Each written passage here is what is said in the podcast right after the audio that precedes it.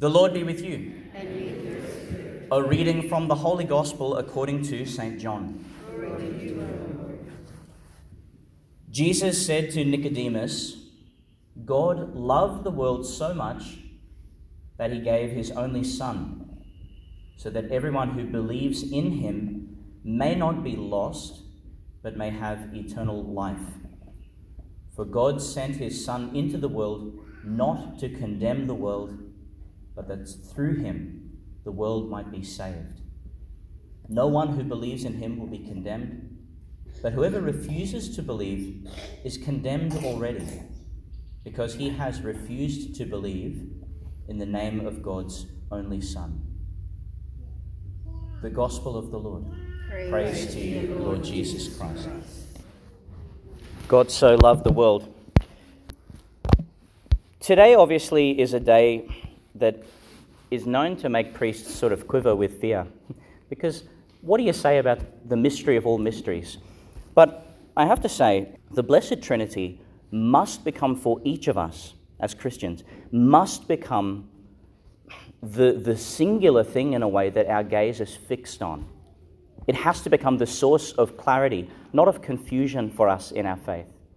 It has to become the source of illumination, not of dark, clouded minds.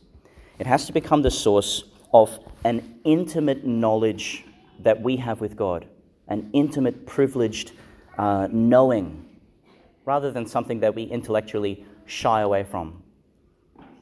If it becomes that, we've lost sight of who we are, let alone who God is.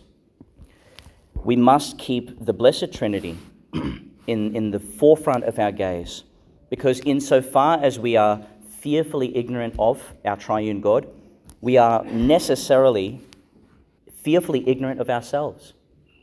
It's in God's image that we were made, it's, it's the nature of our being. We're going to say more about that, but, but knowing God must be a journey that we are happy to embark on. Who here doesn't want to know themselves more today than they did yesterday? Is there anyone? You want to remain a mystery to yourself? As mysterious as you are, as inexhaustible as you are, who doesn't want to know themselves more tomorrow than they do today? We come to know ourselves, we come to be revealed to ourselves over the course of life if we're attentive, if we're genuinely reflecting on the strange behavior we sometimes do, the strange thoughts we sometimes have, the strange things we sometimes find ourselves saying. All of this is self revelation. And we do, in fact, come to know ourselves more and more deeply, our frailty and our beauty. The same is true then for God.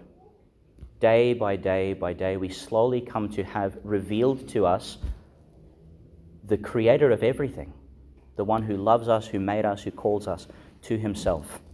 I was thinking in that first reading there that we heard, God is revealing himself in a privileged way to Moses.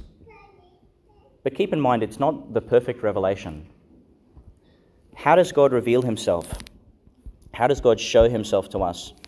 In other ways, how does God move? This is a very important question. It, it, it clarifies for us what the Trinity does in a way. Think of our creed. We say, I believe in God the Father Almighty, sure. And, and all of the things that cascade out of that. What makes the Father the Father and not the Son? What makes the Son the Son and not the Holy Spirit? Because they're all God, and there is only one God. So this is a strange thing to come to terms with. If you like, it's the inner movement and the relation to each other that makes one what one is. God the Father is utterly transcendent, or rather, we should say, God is utterly transcendent. The Father is never going to proceed to earth and become incarnate. We're never going to see that because that's not what the Father does. The Father is not begotten, the Father is not proceeding, the Father is not incarnate, the Father is not all these things that we see take place in the Son. Likewise, and this all comes from our Athanasian Creed, by the way, the Son is not, you know, the one who sends the Father, let's say. The Son is not the one who, who is sent by the Spirit, let's say. There's an order whereby this happens. And, and what we see then in the movement of the Trinity is the perfect integrity of God.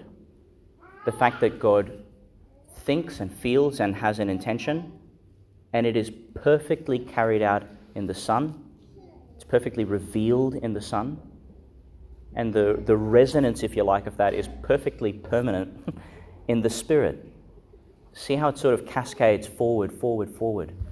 This is what we call the missions of God. Just like we go on mission out in the world, God Himself goes on mission out of Himself to us. It's wonderful. Something struck me recently as I was preparing for a baptism. The baptism was yesterday. But it's this idea of what we essentially want for ourselves and what we essentially want for our loved ones.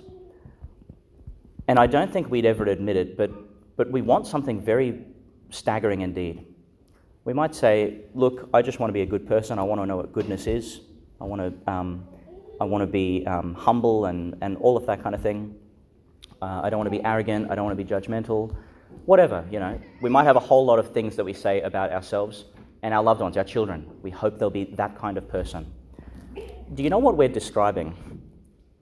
We're describing God if we have the, the courage to admit it, and it's not a bad thing to admit, we want to be like God.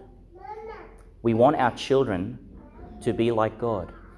We want our leaders to be like God. This, this sounds a bit staggering, doesn't it? It's not something that you'd like to broadcast because it sounds like, hey, wait a minute. what do you mean by that? And, and I'll tell you what we don't mean we don't mean acting as if they are God. Because that's what it sounds like. And that's what it sometimes turns into. So, how do we be like God without trying to become God? That's the Christian life. How do we get drawn into the divine life without thinking we are the source of that divine life? This is the Christian life. And it's a good question. Here's some things we don't do. We don't perch ourselves on the highest seat thinking we're the judge of everything. That's not our place. Do we discern things right from wrong all the time? Yes. It's a gift of the Spirit to see good from ill and to navigate towards the good.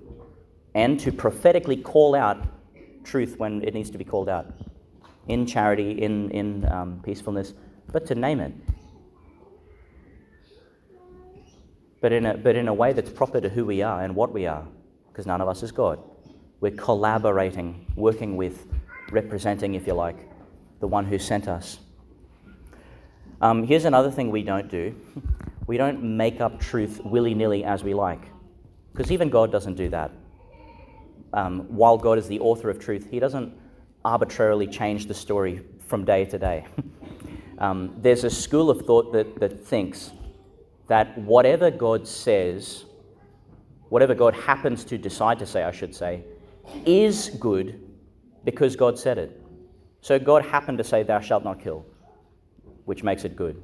But God might have said, Thou shalt kill, and that would have been good if He said that.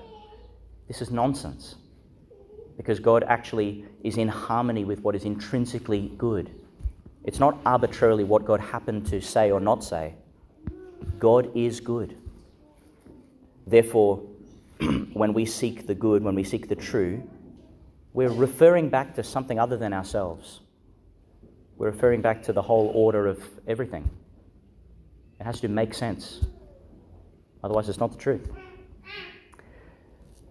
So, friends, as we come here to gather in the Trinity, I'd invite us to meditate on the fact that God is revealing Himself um, through the Son in the Spirit, and He's inviting us into that revelation. In other words, he wants to be made known through you and I to the world. That's why we're called members of the body of Christ.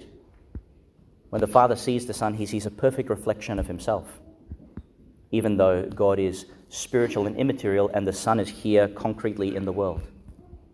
The Son gathers us into himself, which means when we go out there in the world and we strive very, very sincerely to be like God, in every respect that's proper to us in our compassion, in our gentleness, in our slowness to anger, in our deep, deep love for the truth, in our safeguarding of that which is fragile and precious and beautiful, we're representing God. God is, in fact, being revealed in us. We're being caught up in the movement of the Trinity, sent on mission.